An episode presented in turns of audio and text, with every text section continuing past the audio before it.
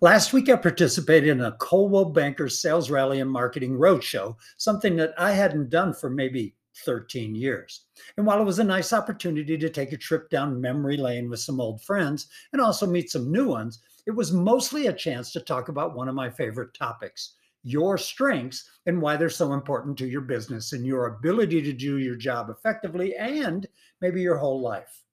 It's unfortunate that so many people choose to either focus on their weaknesses or allow other people to do that for or to them. Your strengths are the best of you.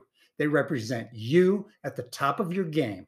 Maybe we're talking about skills, characteristics, expertise, or maybe we're just looking about at some of those things about which you are just passionate.